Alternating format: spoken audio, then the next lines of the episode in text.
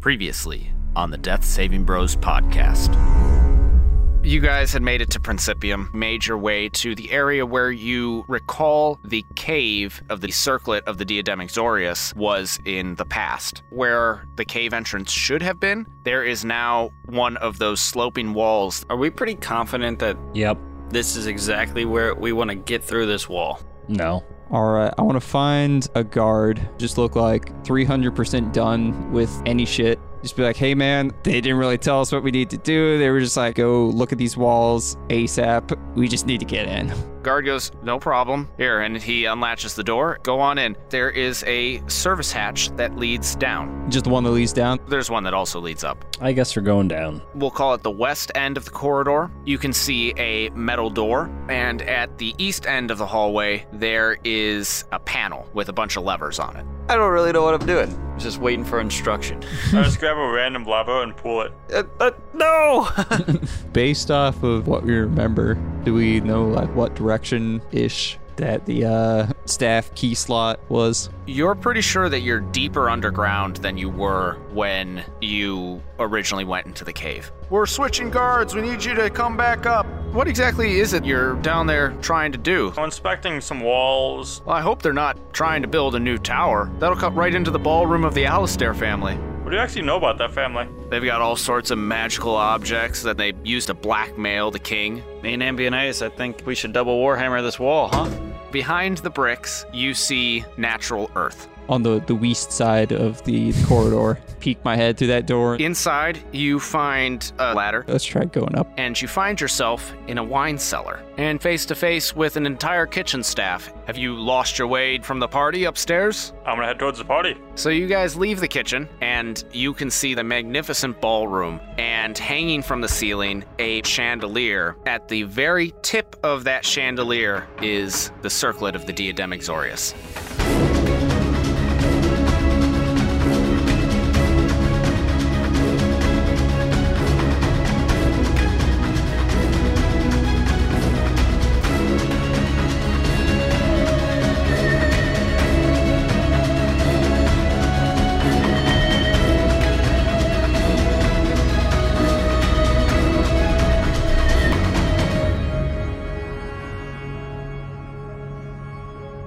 Welcome to another episode of the Death Saving Bros podcast. I am your host and dungeon master, Paul Camper.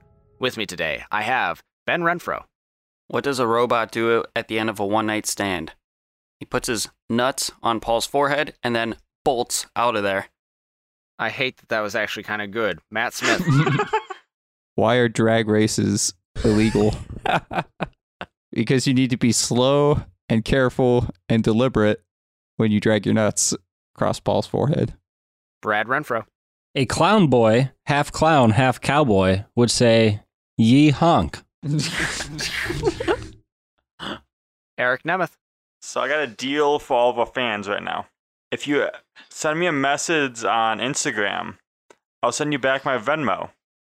You Venmo anything under a hundred dollars, and you get a picture of me. Anything over a hundred dollars, and you get a candid, hand-painted portrait of all of us dragging our nuts across Paul's face. And Brad Richards.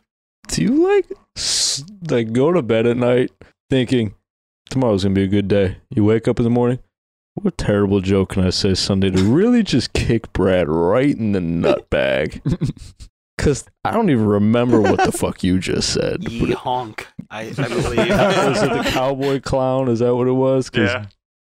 Jesus Yeah, Christ! some good, good homie family fun here. Yeah. It was just fucking awful. Good home family entertainment. That's what we accomplish here on our fifth edition actual play Dungeons and Dragons podcast. We Hold sure on, hold fucking on. do. Ye Did honk. you say to a that. family? if there's a family that's letting the small children listen to us, you are a terrible parent. Does every family have small children? What about an older family? No, no, no. Oh, if their kids are like older, they yeah, listen to us. We're we're Corrupt good 'em. for listening while you're making a family. Ooh. oh my god. Can we have one episode where we're just we're very sensual? That's Oh, every you mean episode. one episode? You're not talking about every single episode, especially at the beginning when you're talking about dragging your nuts across my forehead? No. No. One episode specifically for lovemaking. You find that sensual? Just the only thing in the background after you guys are talking is just "Ah, ah." or we just all start talking like Barry White with smooth jazz playing in the background. So just I roll for seduction. And I roll real good. Real, real good. I just rolled a natural 20. And that's some good stuff I'm going to give you. You got a critical hit on my heart.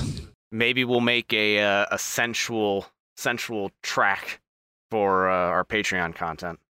All right, let's go ahead and get into the episode itself. How's that?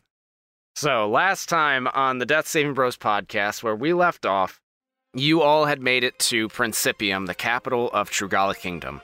Following your flashback memory, you went to the area where you thought that the Diadem Exorius circlet might be, uh, at least based on where it was in the past.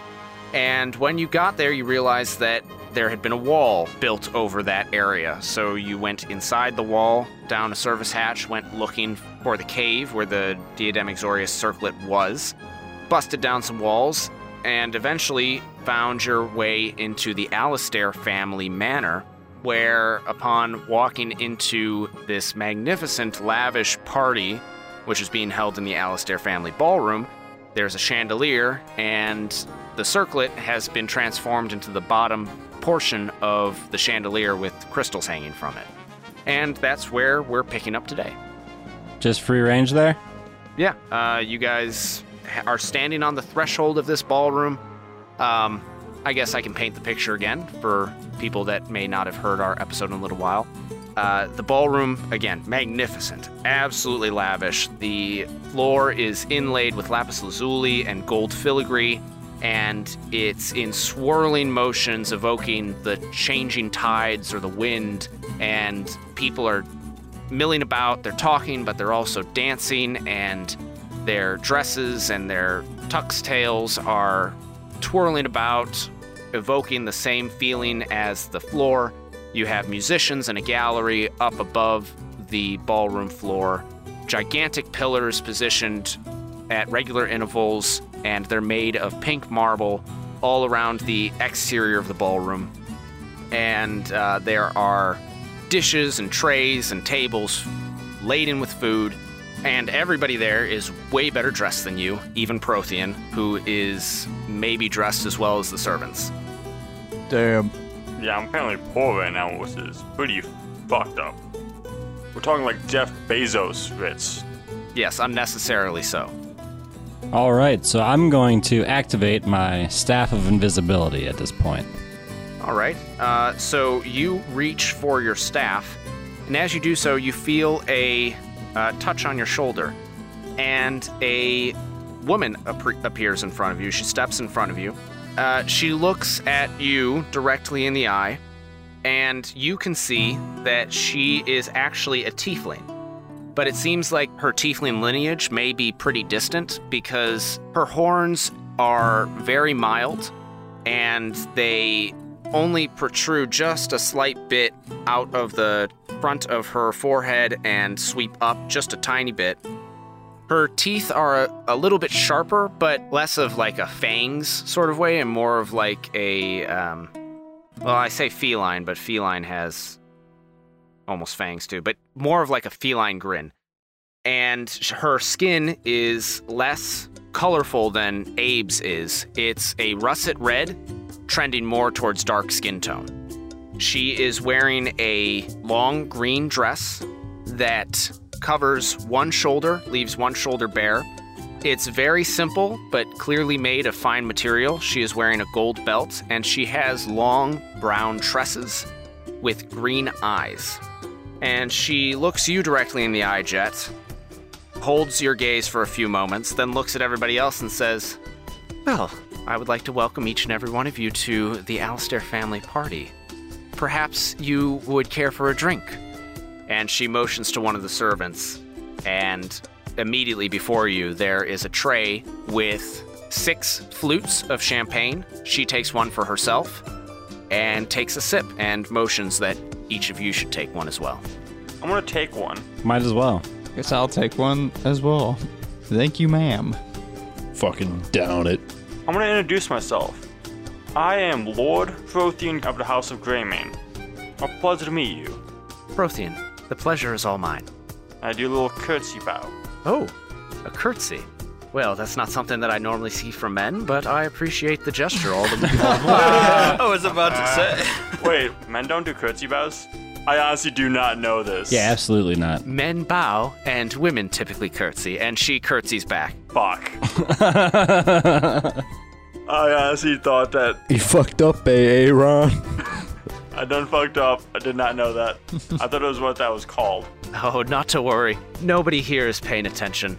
And she winks at you as you all laugh and says, Oh, it's been getting so hard, you know, living with the things you do to me. Whoa. I'd still like to turn invisible.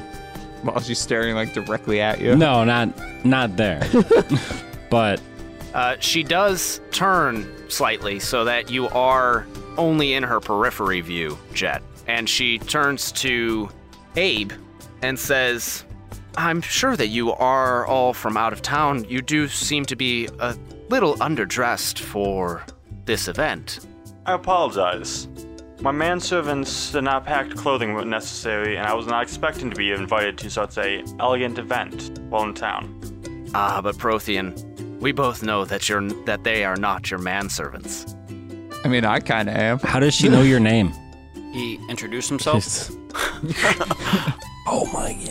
And what are the rest of your names? I apologize. I didn't catch your name. Well, first let me hear your names and then I will be sure to introduce mine. I am Abraham Van Halen. I want to give her a curt little nod. Abraham, welcome. I'm Brixius Hammerbottom, and this is my brother Ambionitis Hammerbottom. We're orphans. My name is Ambionitis Hammerbottom. This is my brother Bricks, yes. We're both orphans. Our parents died by demons. There are many parents, but these ones are mine. Not anymore. Our entire tribe slaughtered. Dead, heads ripped off, children murdered. Only two survivors raised ourselves in the woods. If you survived that day, raise your hand. And we both raise our hands. Good visual joke there, Ben. Raising your hand. Hi, I'm normal. I thought the core would help me straighten out my life, sir. The core. That's what I was thinking the whole time we were talking. All right, and Jet, have you turned invisible while she was slightly turned away from you, or are you still there? Oh, I I poof vanished. Okay. We're on a quest right now to find the demon that killed our family. His name is Four Lears. Have you seen him? Sounds like four wheeler, but Almost it's like not. a four wheeler. Overdrive. I have not seen uh, demon named Four Lyris. Uh, He's going with this. she takes Abe's hand oh. puts it between her own and says, I know that your friend's name is Jet, and I know that he is no longer with us. oh, shit! You must have stepped out to the bathroom. My dreams are getting so strange, and I'd like to tell you everything I see, but we have very little time. And she turns and points to a man who is being very loud and boisterous in the back of the room. And she says, Can you see that man? I want to turn around and be like, huh? Who? No, I guess I'll glance over and be like, that loud as fuck dude right there? No, Yes, I not at all. I see a man at the back, as a matter of fact. And There's a man in the back, as a matter of fact, and it turned to a ballroom blitz. and I see your friend Jet. And his eyes are as red as the sun. That's that's not good. Oh. His eyes were red. Sorry, I met some guys that were playing with the band earlier, and uh, He really, after the, the flashback, he really uh, took that characteristic. to heart. And then she lets go of Abe's hand and says, Boys, I want to warn you. It'll turn into a ballroom blitz if Jet gets his hands on that circlet. We can Lady, contain anything that What was, your, happens. what was your name again? My name is Dalvia, Dalvia. and I'll be the girl in the corner. Okay. It's a girl in the corner. Is that code? Does no, he- anybody know if that's code or he's anything? punning the ballroom blitz song by ACDC. code. That's not ACDC? Who the- AC/DC. Who the heck is an ACDC? I mean, Akadaka? I- that, that's that's when I try to read any word that looks like "Ah, It Ballroom Blitz is by Sweet, not ACDC. I was gonna say that's definitely not ACDC. Yeah. Do they at least have a cover? No. No. ACDC. All right, so What is your angle? you said that Jet isn't here. I see him. You say if he touches that, he everything's going whatever. Jet, what do you have to say about all this? Jet's in the bathroom right now, I think. Oh, okay. Well, we can control our friend. Don't worry. But I just want to know why you say this, how you know this, and what's your angle. Who, who, what, where, why, when, and how. Well, her angle is vertical. She's standing up right now. I don't know angles. I didn't take geometry. We didn't have parents to teach us. She says, I've seen this day coming, and when you appear, there's nothing left of you. Good. Wait. That's ominous. So, how do you see the future? And what do you mean there's nothing left of me? Like, am I dead in the future? While you're asking her these questions, Jet, where have you gone with your invisibility? So this chandelier, it's just is is it hanging like near the pillars or anything that I can get up to it? It's hanging in the very center of the room. And how how high off the ground is it? The end of the chandelier would be 30 feet above you. Uh, the chandelier hangs 20 feet. The ballroom is a total of 50 feet in height. 20 feet above. Okay. So I guess what I am doing at this time is I am stealthily tying or I'm walking up the uh the pillars here and I'm going to tie a rope across so that I can just kind of like shimmy over to the chandelier. Okay, give me a stealth check to see how easily and quickly you accomplish this. 15. All right. Um, roll with advantage, actually, because you are invisible. Oh boy. 25. Okay, that's much better.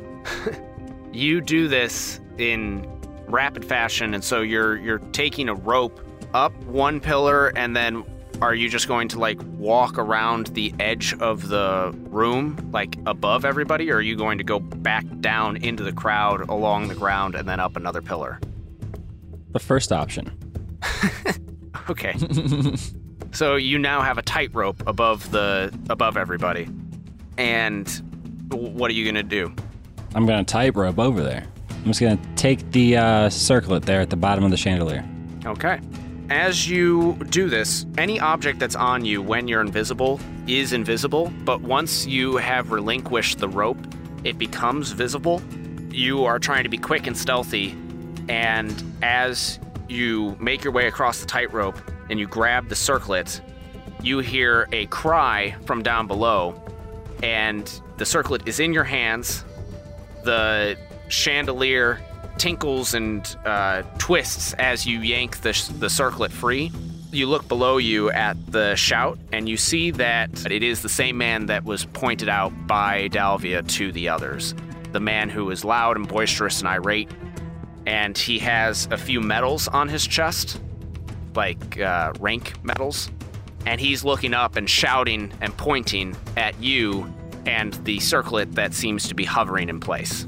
He shouts out, Guards! Someone is trying to steal the chandelier! Hmm. Brixie Sambionitis, Abe, and Prothean, you all hear this as Dalvia gives you a wink and steps over and out of your way as guards rush from the sides of the room and from outside the room. I yell. I draw my sword and yell, "Guards, follow me. We're gonna try uh, catch them." Uh, can I roll a persuasion check see if they actually believes I'm help, trying to help them? Uh, deception. Steps. All right. Because you're trying to help me. Well, fuck. Natural one. All right, you yell that out, which only draws attention to you. And, uh, well, actually, it's not guards so much as it is uh, some of the party guests have swords. And there are a few guards, but a lot of the party guests just have swords, and they all draw them. A couple of them nearest you kind of like make a line in front of you. You see the biggest, baddest of all of them He's got a bald pate and he's he's older but it looks like all of his weight is still made of muscle. He turns to his companions and says, "You ready, Steve? Andy? Mick?" And they all nod. He says, "All right, fellas. Let's go." And they attack you. Let's roll for initiative. 13. Woo! 10. 11. I got 19. 14. All right, give me a give me a few moments because I am putting a bunch of people in order. Sorry, guys. We're about to get our teeth just fucking kicked in. Why'd you have to try to jump in, Prothean? I was trying to like distract them. From what? They saw him off uh, jet up there, so I figured, No, oh, they just saw something floating. They never saw Jet. they said, to the, yeah, I figured like, oh, I'll get to go out to follow me some down some random hallway. Why would they run down a random hallway and not to where the trouble is? Cause I was trying to take a lead. That's your I'm first for it. problem. I thought it would work. Fuck you guys. I was trying something. Hey, I'm for it. Fuck it. Kill him. Yeah, we can kill all the guys. We don't want Jet touching anything, right? Uh, he said to be touching anything. I mean, he's already touching it. Is this about to be a clusterfuck? Yes. A little bit. Okay, so first up in the initiative order is Prothean.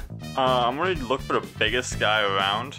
Biggest guy would be uh, probably the guy that had called out Jet on the tightrope, but the nearest big person to you would be the guy that said, "All right, fellas, let's go." They're attacking us, right? Yes, they have lined up in front of you and they have their swords drawn. Well, my longsword's already out from when I tried calling them in- to- towards me. Yes, you do. Is I am going to slash at that guy's neck, pulling decapitation swing. All right, give me a roll for that. Zero to 100 real quick. Couldn't have said it better myself. 16. Not gonna do it. I'm gonna roll my a second attack. Doesn't your first attack have to hit before you can do a second attack? No. No. No. Where the fuck have you been? Hey, I did not hit. I rolled a seven. I'm not gonna do the math. That's less than last time. All right. Uh, so you go for the decapitating swing, and the soldier s- uh, steps back, easily dodging, and My second swing is going to be like a thrust. he steps back, and his companions on either side step forward to intercept you, blocking your swing and attacking you in return. Ooh, I think that was a 17, but it landed on a 10. Plus, does a 16 hit? It does not. Okay, so neither of those first two attacks hit you, but they're going to swing again, and I'm guessing a 19 will hit. It will hit. All right, so one attack hits you as they start a furious flurry of blows, and one of them happens to nick you on the inner thigh, dealing you 10 slashing damage. You said 10 damage? Yes. And then, Jet, you are up. You are on the tightrope above the party. Guards have been called, tr- swords have been drawn in response to the call to arms. Uh, basically, everybody's attacking. And that man in the back who looked ready to crack as he raised his hands to the sky. You're doing terrific. Thank you. He is below you, pointing at, at the floating circlet. You are still invisible. Well, okay. So at that point, I will. Can I use. Do I have to be using my invisibility, st- like wielding that staff to be using the invisibility effect? Yes, you do have to be holding it with one hand. Can I dual wield quarter staffs? Ooh, that's a good question. Um, so you can only dual wield, you can only two handed fight without the dual wielder feat if the weapons are light. So I'm going to have to double check if the quarterstaff is light, which I do not believe it is. No, the quarterstaff is not light, so you could only have one quarterstaff wielded before you. Well, that ruins my plan. Okay, so if I tuck in the circlet, like in my clothing, will that then become like invisible to the eye as well? Yes. All right, so I'm gonna just tuck it into my shirt real quick. And it disappears. Poof, vanish. But gonna move myself a little bit further down the uh, tightrope so that you know the location's a little off. And really throw me off. that I can't wield two staffs at once. What if one of them is a light one, or do they both have to be light weapons? I think it's just the offhand weapon needs to be light. No, you have to have two light weapons. Okay. Both? Yeah, uh, on page 195 of the player's handbook. Uh, light weapon in one hand, you can use a bonus action to attack with a different light melee weapon in the other hand. What if I'm not using it for that feat? Like, what I want to do is I want to turn my. Like, I, I want to stay invisible, take my staff of composition, turn it into like an Indiana Jones whip, and then swing myself from the tightrope. Yes, you can do that. Okay. Um, as long as you're not trying to wield it as a weapon, I'll allow that.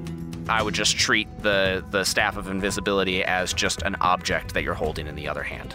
Okay, cool. So I do that, and I'm trying to aim for the exit that we came in. Okay.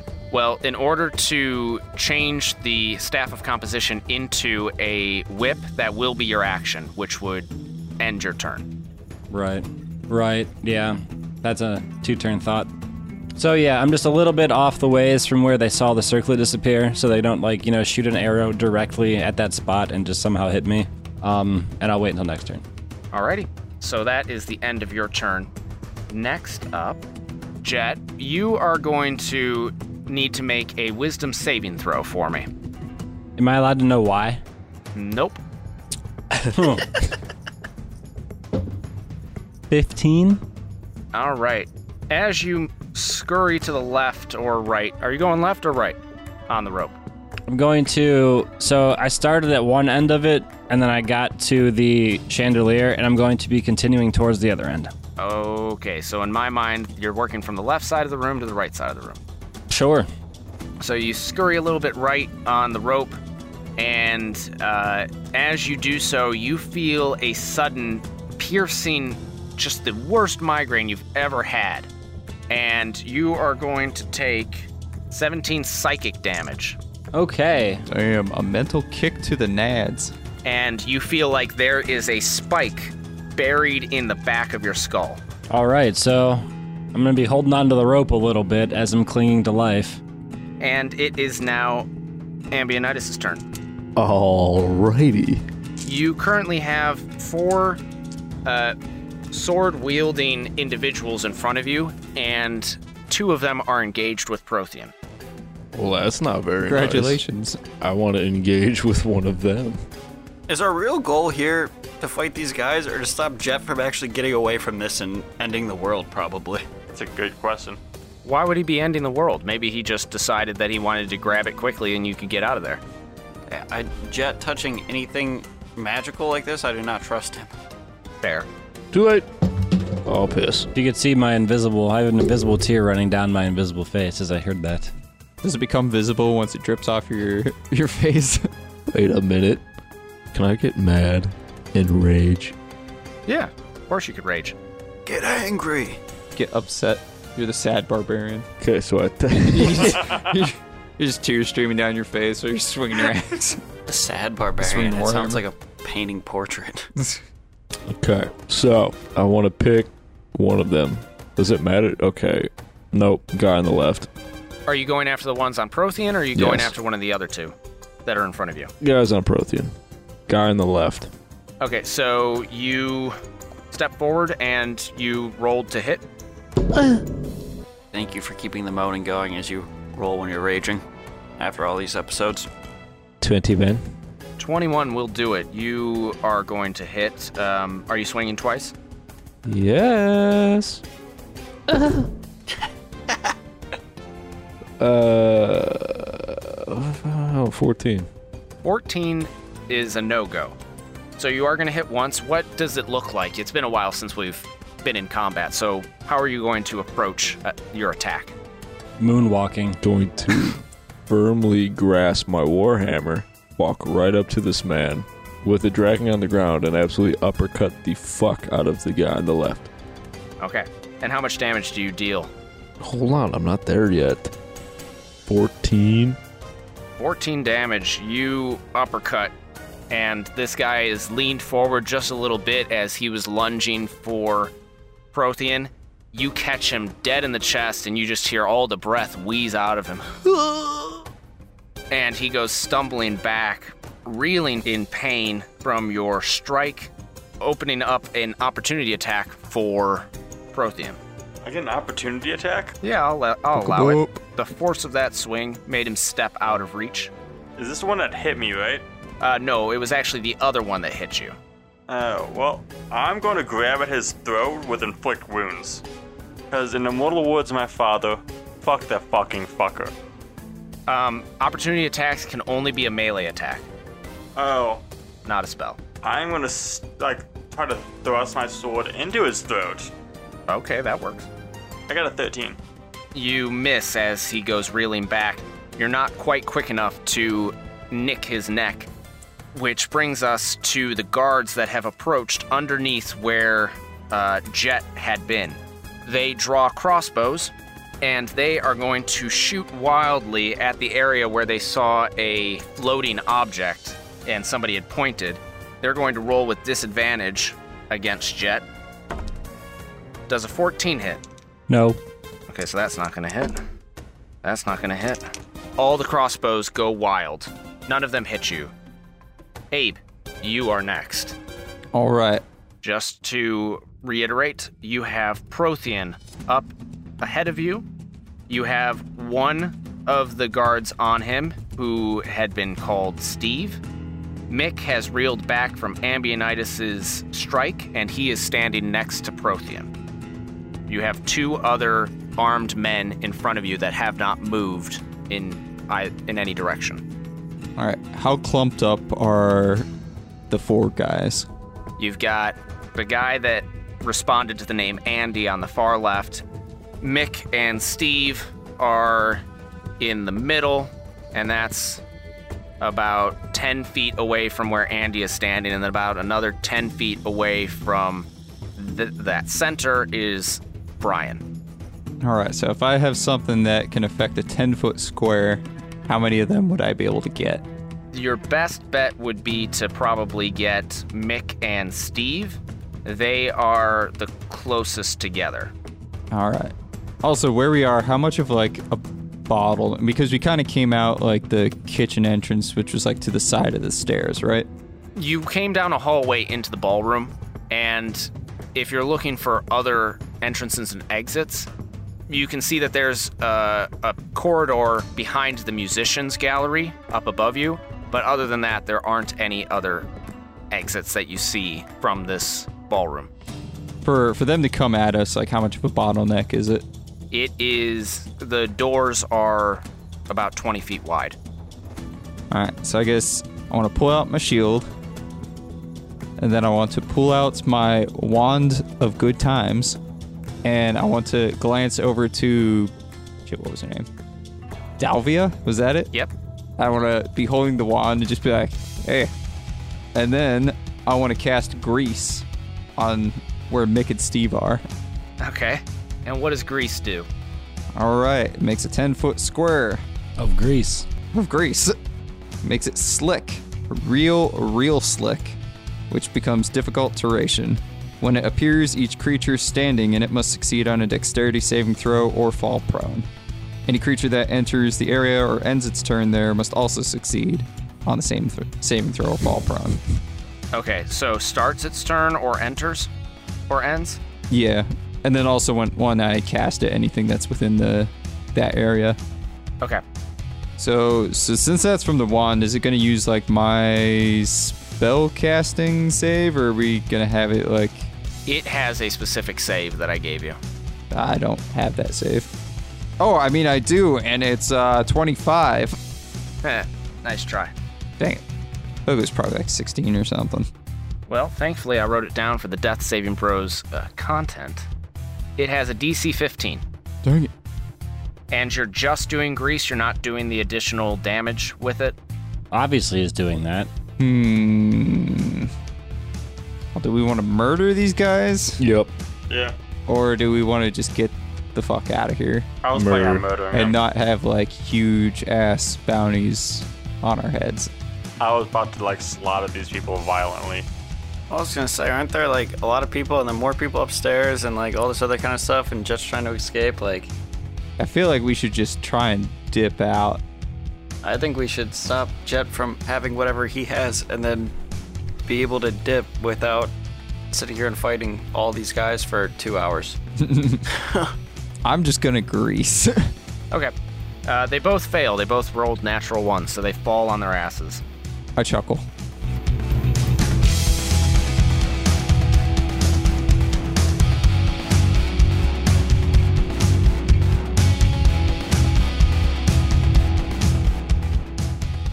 It's a podcast. This is our podcast, and this is the mid roll with your DM, Paul Camper.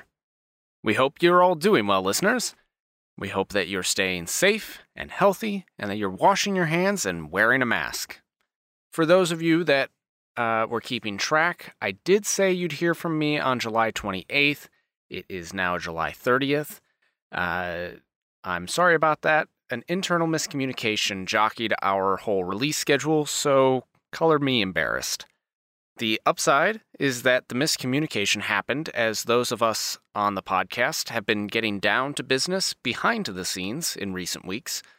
Ben has been leading the charge on creating new items, story hooks, and supplements that we'll be sharing with you.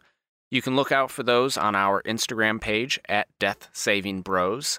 That's the same handle we use for all of our social media pages Facebook, Instagram, Reddit, and Twitter, where we keep you up to date on all of our latest news. Like how we're making headway on launching our Death Saving Bros Patreon. We've got content recorded, and those clips are under editing. The copy is being written for the landing page, so it's an exciting time. And while we're talking about Patreon, if you haven't already, you should definitely check out Will Savino and his Music D20 project at patreon.com slash music D20. Will is making original music for tabletop gaming and is even working to get some integration with virtual tabletops as well. For as little as $2 per month, you can listen and download dozens of amazing tracks for yourself or your current campaigns, including the theme created especially for this podcast, Principium. The page is constantly being updated with new music. I know I just came across a half dozen that I hadn't heard yet, and other surprises like an RPG supplement that Will has been working on with a couple of other Patreon creators. So, go check out Will's Music D20 work at patreon.com slash music D20. Also, if you haven't already, don't forget to leave us a five-star rating and review on Apple Podcasts, Stitcher, or Podchaser. Aside from telling your friends and family about our show, leaving a review is the best way to spread the word about the podcast. And your review will get read on the air. What could be better than that, huh? But enough with all the announcements.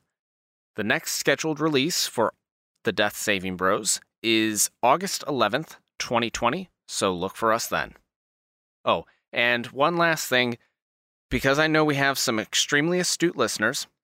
I realize I forgot to have Jet roll for concentration when he was struck with Mind Spike.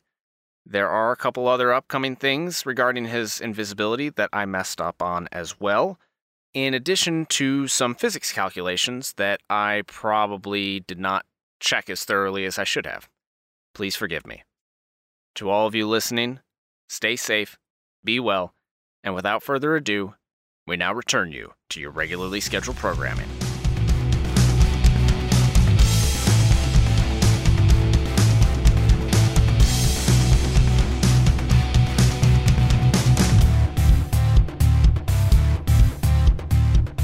And it is Brixius' turn.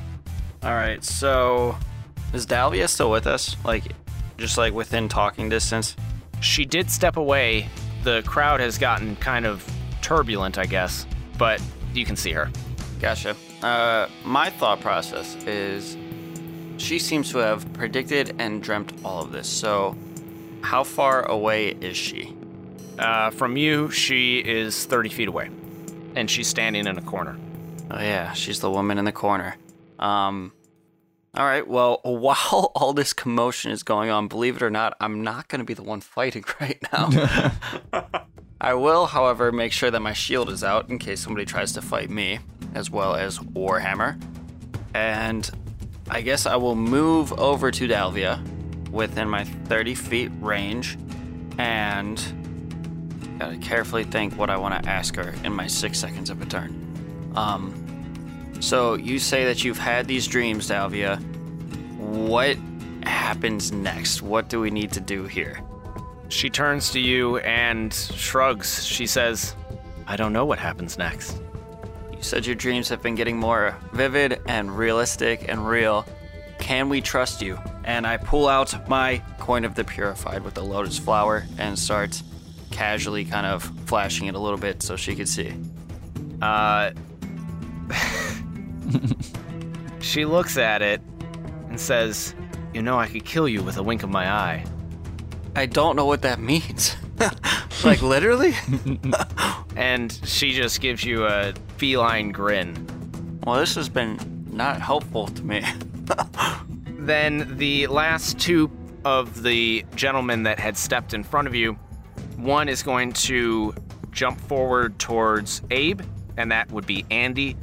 And then Steve is going to move towards Prothean and Ambionitis. He's on the right, and so he's going to go after Prothean, who's first in line.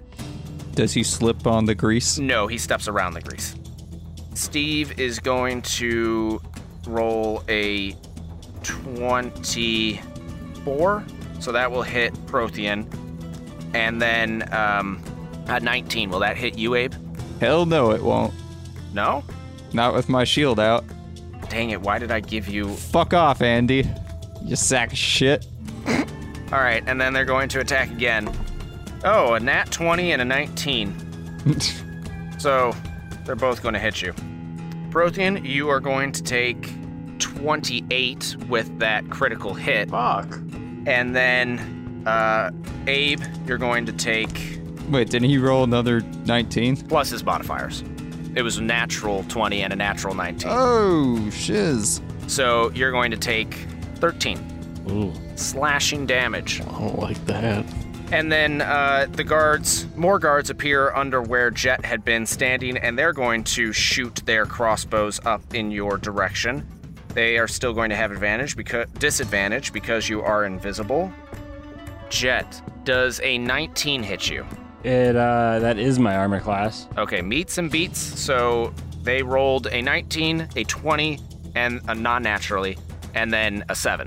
So you will get two crossbow bolts to you. Do I get a reaction for each crossbow bolt? No, you get one reaction per turn. Okay. Well, I'm gonna try to catch one of them. You still roll for damage. I reduce the damage by 1d10. If it hits zero, it's caught. Gotcha. So the first crossbow bolt is going to hit you for 5 damage. Okay. Hold on, he gets five damage and I get 28. Yeah, you got hit with two attacks at 1 or at 2d6 apiece. Plus three, and then a critical hit. So it was actually Oh, okay. 5d6 plus 6. I thought it was some, like one hit. No, it was both hits. Um, so did you reduce the damage on that one? No. Okay. And then the next one is also going to be a 5. Okay. So I do 1d10, and I negated it. What'd you roll? Well, I rolled a three, but it's 1d10 plus my dexterity plus my monk level. Oh, dang. All right. So, yeah, you catch this thing. They're firing up at you, and you've got this mental spike in the back of your brain. Uh, just go ahead and paint me a picture of how this works. Just catch it and put it straight in your pocket so it disappears, and they're like, what the fuck? So when I catch the second one, like the first one's gonna hit me, so that there's gonna be just this obvious floating arrow, I suppose, or once it becomes like a part of my body since it's inside of me, does that also become invisible? Um, It's actually a really good question. Do you have ownership of an arrow? That's inside of me? I'd hope so. anything the target is wearing or carrying is invisible. So I I'm guess you're wearing it, all suddenly right. wearing it because it is a part of you. All right, so I guess the one arrow just disappears as, you know, there would be some sort of a yelp of pain, though, I would assume, since there's a spike in the back of my head. I am going to catch the second one, and I'm going to spend a Kai point, actually, to redirect it towards that one dude who seems to see me. okay. So I get to do it's a redirection with proficiency, and it's a magical weapon. Okay. So So does that just count like I roll a d20 for the hit? Yep, it's going to be like any ranged spell attack or any ranged attack. Okay. 25. That'll hit this this uh, this soldier. And how much damage are you going to do? Well, how much do those things roll for? You got to know because you're the one who shot him at me. Uh, 1d10. Was that with an addition of anything? Uh, I guess it'd be your dexterity bonus. Okay. 13 damage. Dang. Rolled an 8. So you like moonshot this and it comes up at you. You grab it out of the air, f- turn around on the spot and then pick up speed as it comes back at this guy, and you wind up doing doubly as much damage as he would have done to you. Yeah, I like spin around the rope and I throw it on like while I'm halfway through my arc. Okay, and because you were hit, the staff allows you to cast the spell of invisibility, which is concentration. So I will need you to roll a d20 to see if you maintain concentration. Oh, tartar sauce. And that's a constitution saving throw. Thank you. 22. You are more than up to the task of holding on to your concentration, and you remain invisible. Prothean, we are back at the top of the round. You have two of these uh, armed men on you. I love when there's two men on me. What I'm gonna do is I'm going to lunge at the one that just hit me and did that massive amount of damage. Oh, trying to use inflict wounds on him. The 17 hit. A 17 will not hit. What kind of just nobles, drunk at a party kind of people are these? These Can I use are. an inspiration pound to re-roll that one? no. You have to do that before the outcome is told. oh damn it! Wait, do you have inspiration?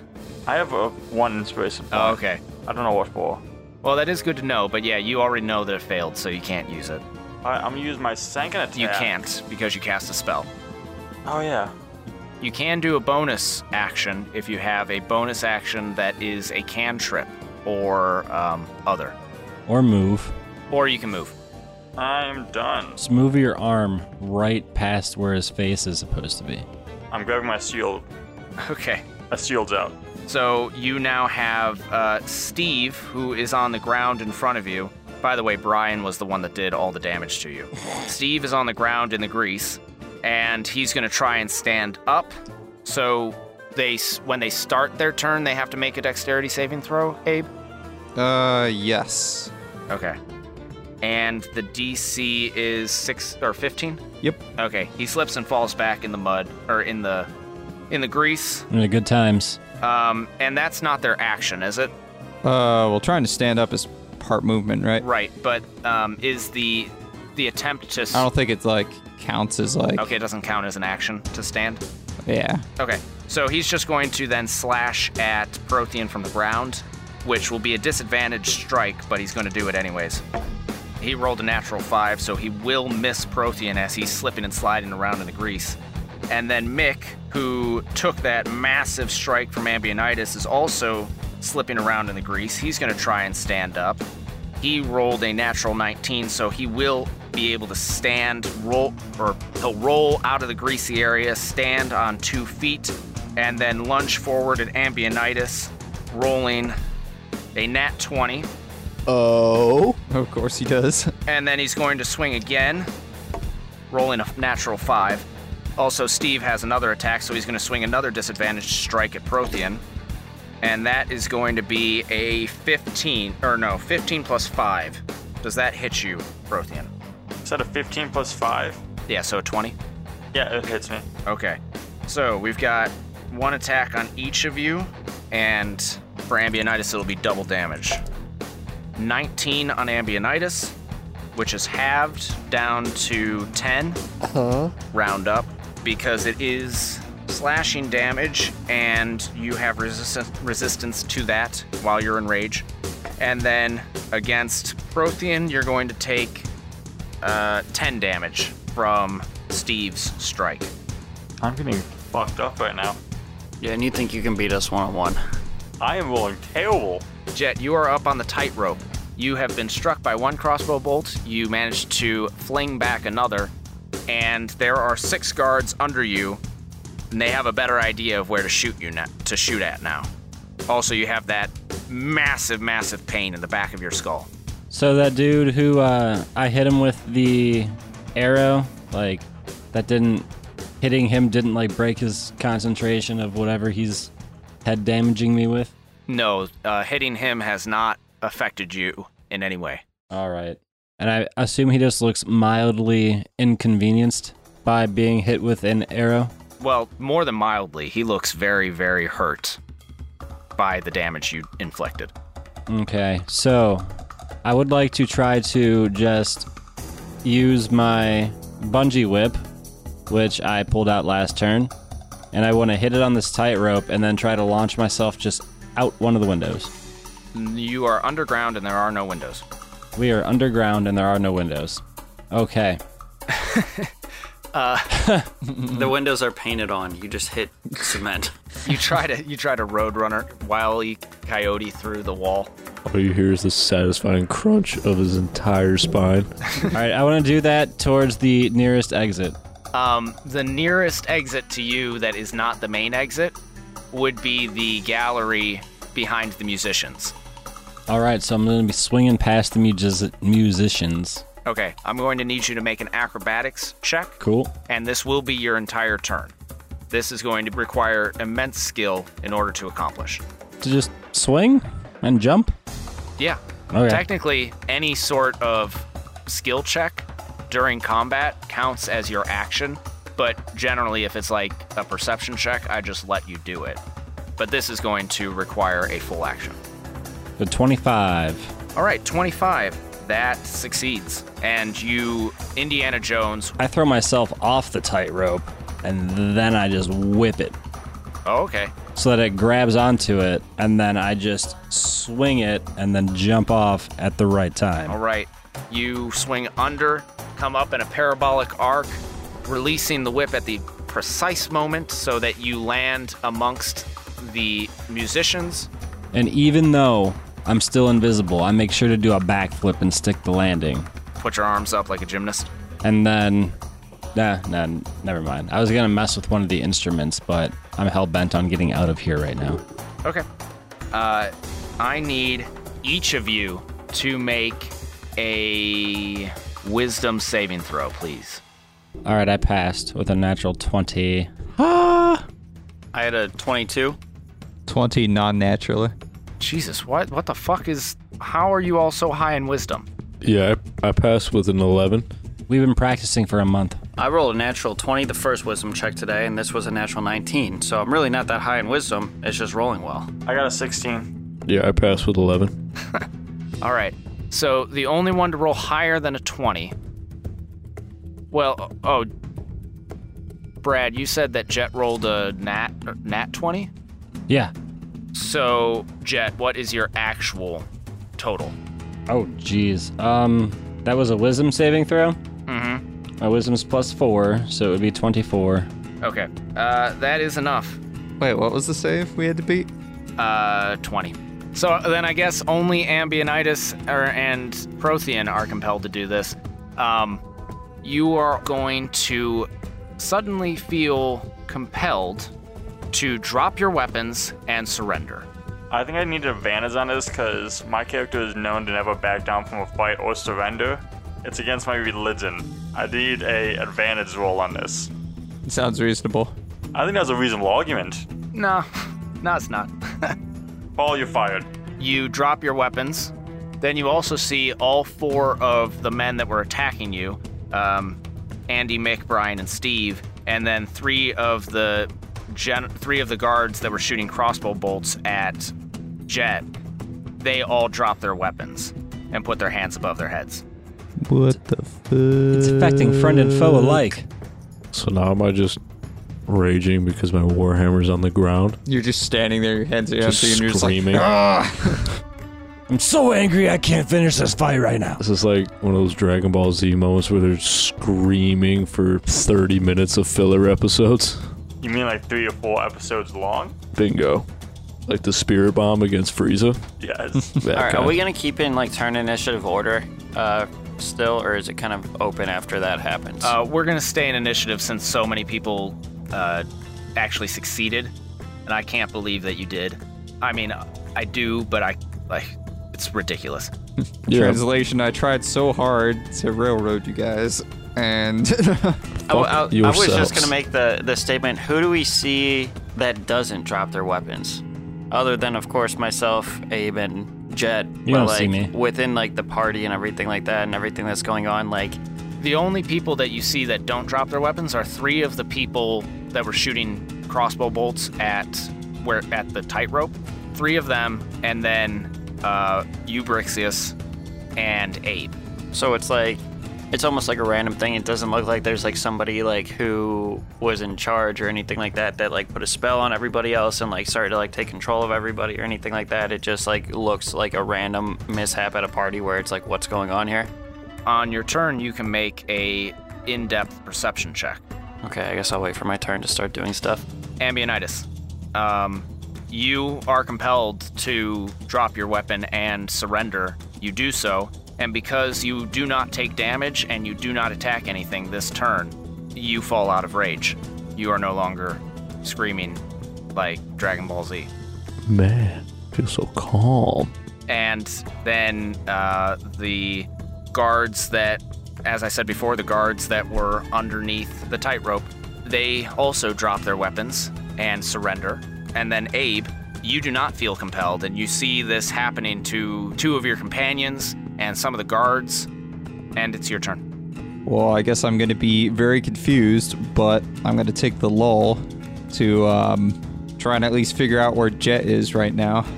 And I'm going to flip up my eye patch and use some true sight. Ooh, all right. Oh, I forgot that you can do that. I like it though. And while I'm looking for Jet, I also want to glance around and like see if there's anything else goofy. Okay, Is Mickey also here if Goofy's here? then go ahead and make a perception check for me, because you couldn't see him before. And Jet's very sneaky. They're sneaky. 15. All right, I think that's good enough. You are looking over the, the crowd. You don't see anything that pops out specifically at you other than what you're s- you were originally looking for, which is first and foremost Jet. You see that Jet has just landed. You actually catch his backflip and him sticking the landing as he lands in the musicians gallery. I give a little clap. Somebody saw it. That was me clapping, Oh, okay. but not with my hands. And then Brixius. Abe just spent his turn making a perception check. What are you perceiving? yeah. Whoa. Oh, what, once I see where he is, I want to. So I see that um, Ambionitis and Prothean are both fucked up right now, right? Yes. All right, and I see that Brixius isn't, or he, like he seems normal at the moment. One of his eyes glances over to you. Yeah, uh, yes. Brixius has not dropped his. Well, he never really drew his weapon, but he hasn't dropped his shield. All right, I want to. Once I see where Jet is, I want to try and get like his attention, like Brixius, and try and like motion that Jet is over there without being like Do it in bird calls. Wait, do you speak abyssal? I speak. Yes, I do so speak do I. abyssal. Not many people do. They just shout All to right. me at abyssal. I'm just gonna. I also I'm gonna speak be abyssal. like.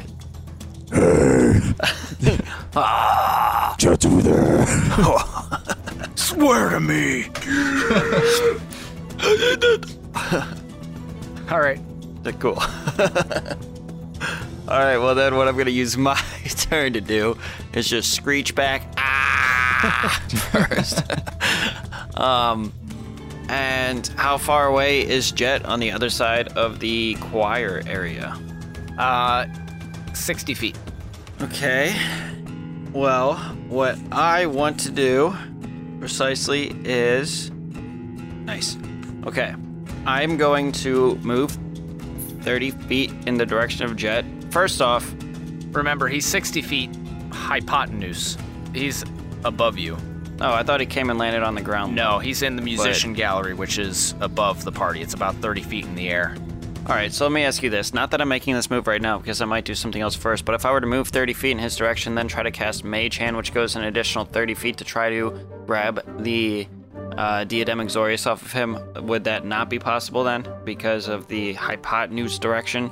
Yes, you could. The hypotenuse direction is 60 feet from you. However, you cannot see him. All right. You know he's up in the musician gallery, but you're going to be at at least disadvantage, if if not more, to try and grab something that you can't see. What is more than disadvantage? Okay, now, what if I do something? Like, I take my bag of popcorn and I have my mage hand sprinkle popcorn and I wait to see where it hits Jet at for a figure. Because I would, like, you know, blow powder or something all over him where you'd be able to see his invisible outline, but since I don't have that, I can just fucking throw some buttery popcorn at him and see if that sticks. What if I paint him such a vivid picture of his stance and where he is in Abyssal Yeah, the entire time I'm moving my mage hand, I am communicating, yelling back and forth with Abe, and he's telling me, like, we're playing the hot and cold game. At that Warmer, point- warmer, warmer. He's right there. You're on fire. I'm just like, I'm just like, left, left, left. No, too much. Right. You you could definitely do the popcorn thing, but that would only identify his location for anybody else that can act before his turn, because that would be your full action then. All right, can we do the left and right thing? Steady. And because of how great he can paint a picture, it would give me advantage, actually. If Abe had taken his turn to aid you, then yes. Can he aid me as a bonus action? Only if I get an action because you guys are yelling to each other, I would know something's going on. No, we speak in Abyssal. You don't know what, what the hell's going on. I don't know what is going on, but I know We're on something's the other going side on. of a crowded Why- ballroom. You, you wouldn't even be suspicious about anything. You'd be more suspicious that everybody just dropped their shit. I speak Abyssal. Unfortunately, no, because I said that it would take a full action to. Because Abe wasn't using his true sight before from his magical eye, he had to use his full action. I won't. I won't give him the aid. well, that's why I'm saying it's a bonus action. No, because aid is a full action. Interesting. But, you know, there are other people that could still act before Jet moves. I'm gonna be like, look, look with your special eyes. I can show you the monk. Instead of the popcorn, I can just carry a lit torch over there and try to catch him. Well, if uh, if either of Brixius's eyes ever happen to look at the same direction, he also gets true sight. yeah, if they ever line up, like the stars align, you know, something magical happens where I can see shit. You automatically get a plus 20 to intelligence. All right, now let me ask you this: I know a mage hand everything. cannot make an attack for you. What if it was along the lines of something where my mage hand was carrying Siren's axe and it just went right above Jet and then let go of it so it would fall and make Jet paralyzed? It's not technically making an attack, it's just dropping something on him. where I float it right above his head and then I just release the grip in no way to make an attack and just out of luck. Jet just happens to be there, you know. All right, let me let me look up one thing here. Or Um, About the weight, Now check this out. So all you have to do is your mage hand just has to go over there, grab him by the neck, and squeeze as hard as it can. About a couple minutes or so. Was it We'll all stop five pounds of moving. pressure? Here's the thing, Jed. You might notice it coming, but it's not your turn, so you're just gonna sit there and watch it Right? all happen to you. Right. Like the crane from Toy Story. Our leader. Not even to say I'd even be able to hit him, but all I know from the very beginning is everybody's trying to fight people. But Dalvia told us first and foremost that if Jet gets this, it's gonna be very bad, and then everybody kind of ignored Jet to let him get it. so I really want to make sure that he does not escape with this. What is the worst that happens? I don't he know. turns into Satan and kills everyone. do you still And then we have? start a new campaign? do you still have your uh, uh, the crystal? Should. Cool. So, in order to make that work, you would have to drop the axe, and it would have to have enough force from the fall in order to pierce Jet's skin. That requires approximately 20 newtons. What the fuck were you looking up? Where does this come from? If you drop a hand axe, which according to the player's handbook is two pounds from a height of uh, at least 9.8 feet, you will h- generate 19.6 newtons.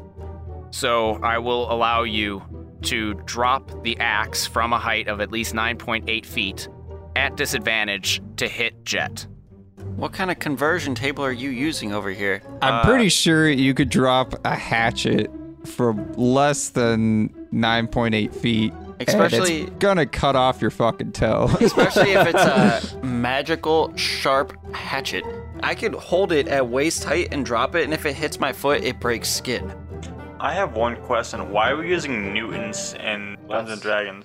Because we're trying to be scientific. that- here. Pounds. Dungeons and Dragons is very scientific. That would be my biggest argument is I can hold something level right out in front of me, and if I drop it, it can at least break skin. Why are you arguing with me? I'm allowing you to do it. Isn't a Newton like 0.22 pounds? Yeah, Ben, for that hypotenuse to go nine feet above my head, that's much more than 60 feet. You're getting lucky. What is the conversion rate? Well, he's also moved forward. He's moving forward 30 feet. 0.2248. And we, we shouldn't use newtons in Dungeons and Dragons. We need to use dragon stomps per square goblin. You said I'll have to do it with disadvantage. Yes, because you can't, again, you can't see him. Well, that's why Abe is guiding me. Like when somebody's helping you do a claw machine and we're talking abyssal and he just tells me to go to the left a little bit more before I drop it. But again, he didn't use his turn to aid you. well, when I said, hey, there he is. That is aid. Yeah, so he knows he knows where to drop the hand axe, but he still doesn't know exactly where. He's right there exactly. Hey, he's And right I there point. behind the guy playing the tuba and he's about two feet behind him and over to the left by six inches. Great. Thanks for the accurate description. I'm gonna go drop the hand axe right where you told me. You have disadvantage. All in abyssal, one sentence. Actually, Abyssal is a very efficient language. Abyssal is one of those languages where you could say one word and it really means like an entire couple sentences or paragraphs. You're so at when he just disadvantage. yells, See, what- yeah, what I said was, there he is. But what I meant, because of, you know, tone and inflection and everything, was, there he is exactly. see, here's the thing, Paul. You don't speak Abyssal like we do, but I'm sure Prothean and Ambionitis both understood this exact thing as well. So like, that's where that's where this line is getting drawn. Correct. Yeah, the way I heard it was you were saying it down to the millimeter of where he's at. That's what you know. In I- fact, I mean, with such a great description, he should get advantage. that's what that's what I'm trying to argue right here because I don't want to go draw my axe and then just fuck. I just got rid of the most valuable item any of us have. You know what's gonna happen? I'm gonna reduce that damage. I'm gonna catch it, and it's gonna be mine. Is it a projectile if it's not thrown? Yeah, it's dropped. It has not a a- vector. It's an object. It has both speed and velocity. Yeah, but Off it's not your turn, topic, and quick you've already question. used a reaction. Can you redirect a howitzer? Yeah, as long as I can reduce the damage enough. You have disadvantage, Brixius. Go ahead and try it. All right, well, this seems to be my best bet to do, so I'm going to do this, and I'm going to use Prothean's inspiration if I fuck up. Thanks, Prothean. The fuck you are? All right, I'm going to use Prothean's inspiration. Prothean. no, oh, fuck you. I, I think I got some Fine, use it. inspiration. yeah, you can have it. Because that was not a good roll. And I think, I really think it's in the party's best interest to stop Jet from leaving with this. Not going to promise this roll's going to be any better. I'll, I'll earn you one back after I kick your ass later. Are you kidding me? I rolled the exact same thing. Ben, fuck you. You want another inspiration? I'm going to switch die. I swear to God, roll another. I'm not superstitious, but I'm a little stitious. No, here's the thing. Do you think this dice will roll bad three times in a row, or do I switch? Hmm. Switch. Don't use mine. I'm rolling terrible. What kind of attack is this? Uh, this this would be a uh, ranged throw, so treat it as like if you were throwing a javelin. Is this going to have to go against his AC? Yes. Yeah, what's your AC? What'd you roll? Or just answer my fucking question Just answer my fucking question. Vic. Well, fuck nuggets. I don't hit. I rolled only a mere 13. Oh my god! fuck, and you man. burned two inspiration points with that. well, I rolled two twos to start for one, and then I rolled a seven. So All right. Yeah, the hand axe misses. I pick it up. it's on your turn. I'm just gonna yell out loud to everybody in the party, everybody in regular, like common language where Jet is exactly. I mean, we all speak But- abyssal. But you don't know So you where I could am just- exactly. No, I don't even want to do it just for us. I want everybody in this ballroom to know where Jet is behind the orchestra, and I yell it out. That's what we call a dick move. I yell, everyone, the thief escaping with a piece of the chandelier is behind the orchestra right exactly there, and I paint his location perfectly, and I say, stop him at whatever cost.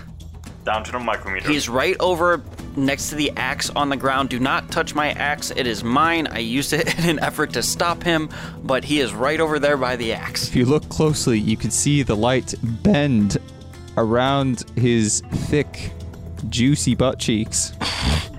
All right. So then Andy and Brian, it's their turn, and they have uh, surrendered and drop their weapons. Uh, the guards that do that did not drop their weapons are going to fire crossbows up at the orchestra with disadvantage. Well, please tell me they're not just mutilating the entire orchestra right here. blindly into the. Uh, none of them are going to hit because the highest roll was a 16. So yes. Do any of them hit musicians? No, none of them rolled that badly.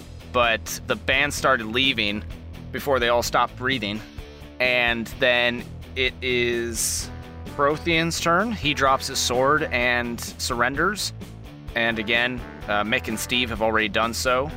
And Jet, just as you're about to reach down to grab that hand axe, out of the corner of your eye, you see a lone figure with a very elaborate velveteen tux, with his tux tail streaming out behind him and his buckled shoes clicking on the ground. You see that this is another tiefling, but his horns are large and sweeping. He is holding a gem to his eye, points at you, and shouts out a word that just absolutely destroys your psyche. And I'm going to need you to roll a constitution saving throw to try and resist the power of the word he has just uttered. How's an 18 look? You fail. How many hit points do you have? How much damage does he do? How many hit points do you have? Why don't you? Why don't you answer a question when it's asked you? Stop answering a question with a question. what was the save higher than could possibly be rolled? I believe I have 12 hit points left. Oh, cool. Um, if the target has 150 hit points or fewer, you are stunned. I've never had 150 hit points, even at max health. 150. That's even more than I have. What kind of? s- Uh, Sick, twisted mind Jesus. do I have just to rub it in your face? no, that's not at all what I was getting at. Um, yeah, so you are stunned and you drop to the ground. Uh, you can make another constitution saving throw at the end of each of your turns Wait for what? Like to stay unstunned? to end the stunning effect. Okay. The guy strolls up to you and he's like, Ha, you don't have 150 HP and you never will. And he stabs you in the neck. hey, that's how we lost Revan. yeah. So oh, wait, how much damage did I take? No damage. You're just stunned. Well, so that's the end. Like th- that was what his turn. I still haven't had my turn. Yes, it is now your turn. So you could end your turn and p- potentially end the stunned condition, but you it, that's all you can do this turn. A stunned creature is incapacitated, can't move, but can speak, however, only falteringly. You automatically fail strength and dexterity saving throws, and attacks against you have advantage. What does falteringly mean? You're barely able to talk. Like you're on the cusp of orgasmic release. Is that enough to cast the darkness spell? it, you are incapacitated, and the incapacitated uh, condition means that you cannot take actions or reactions.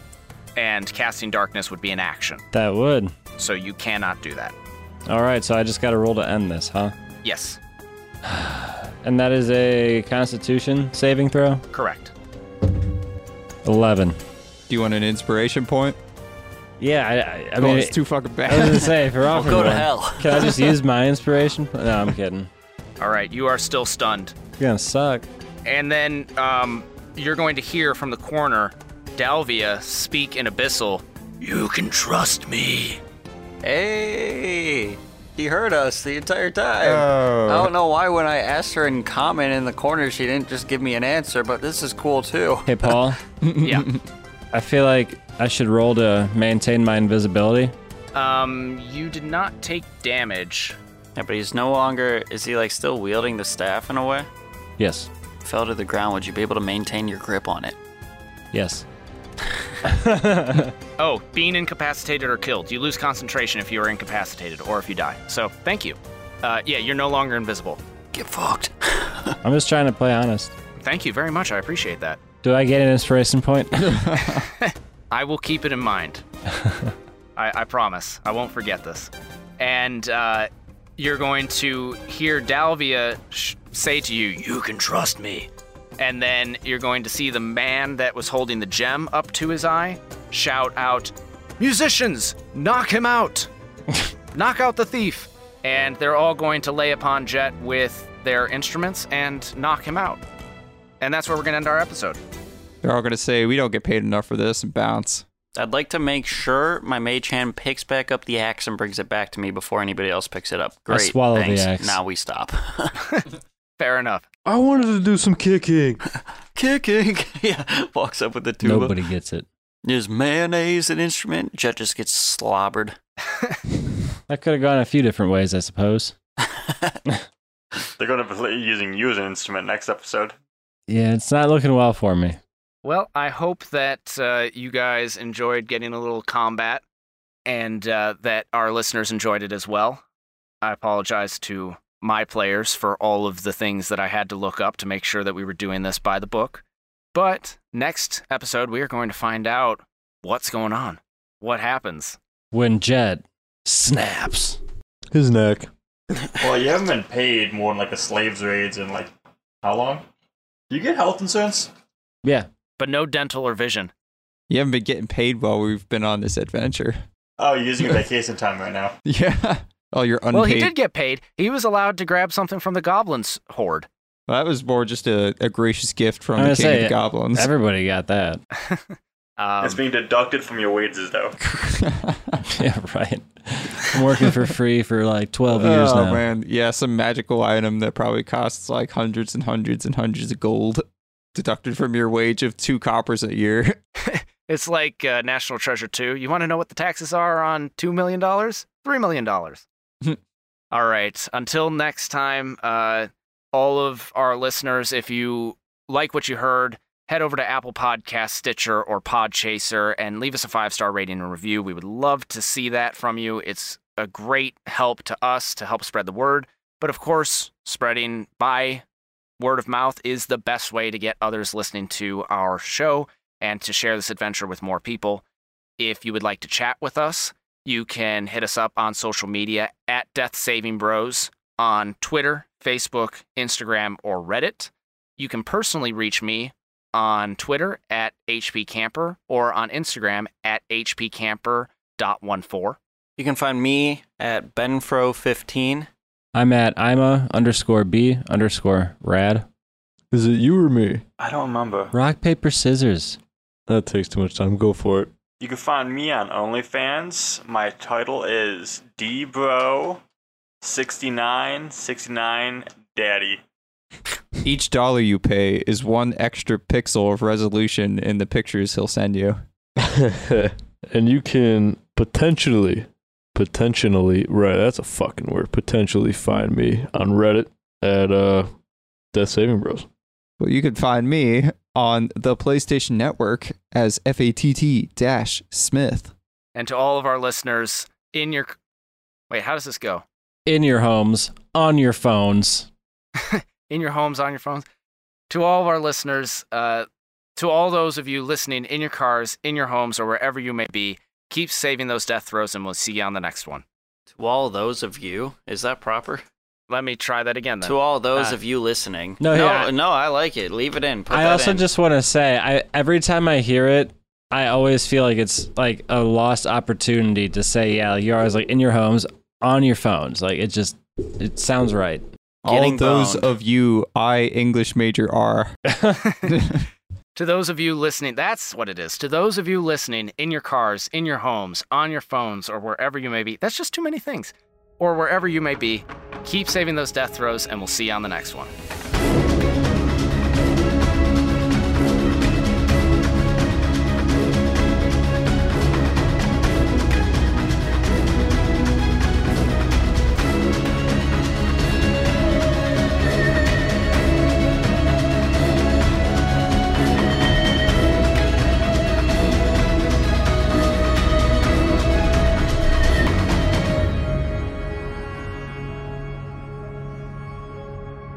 Some of the sounds and background music in this production are copyright material.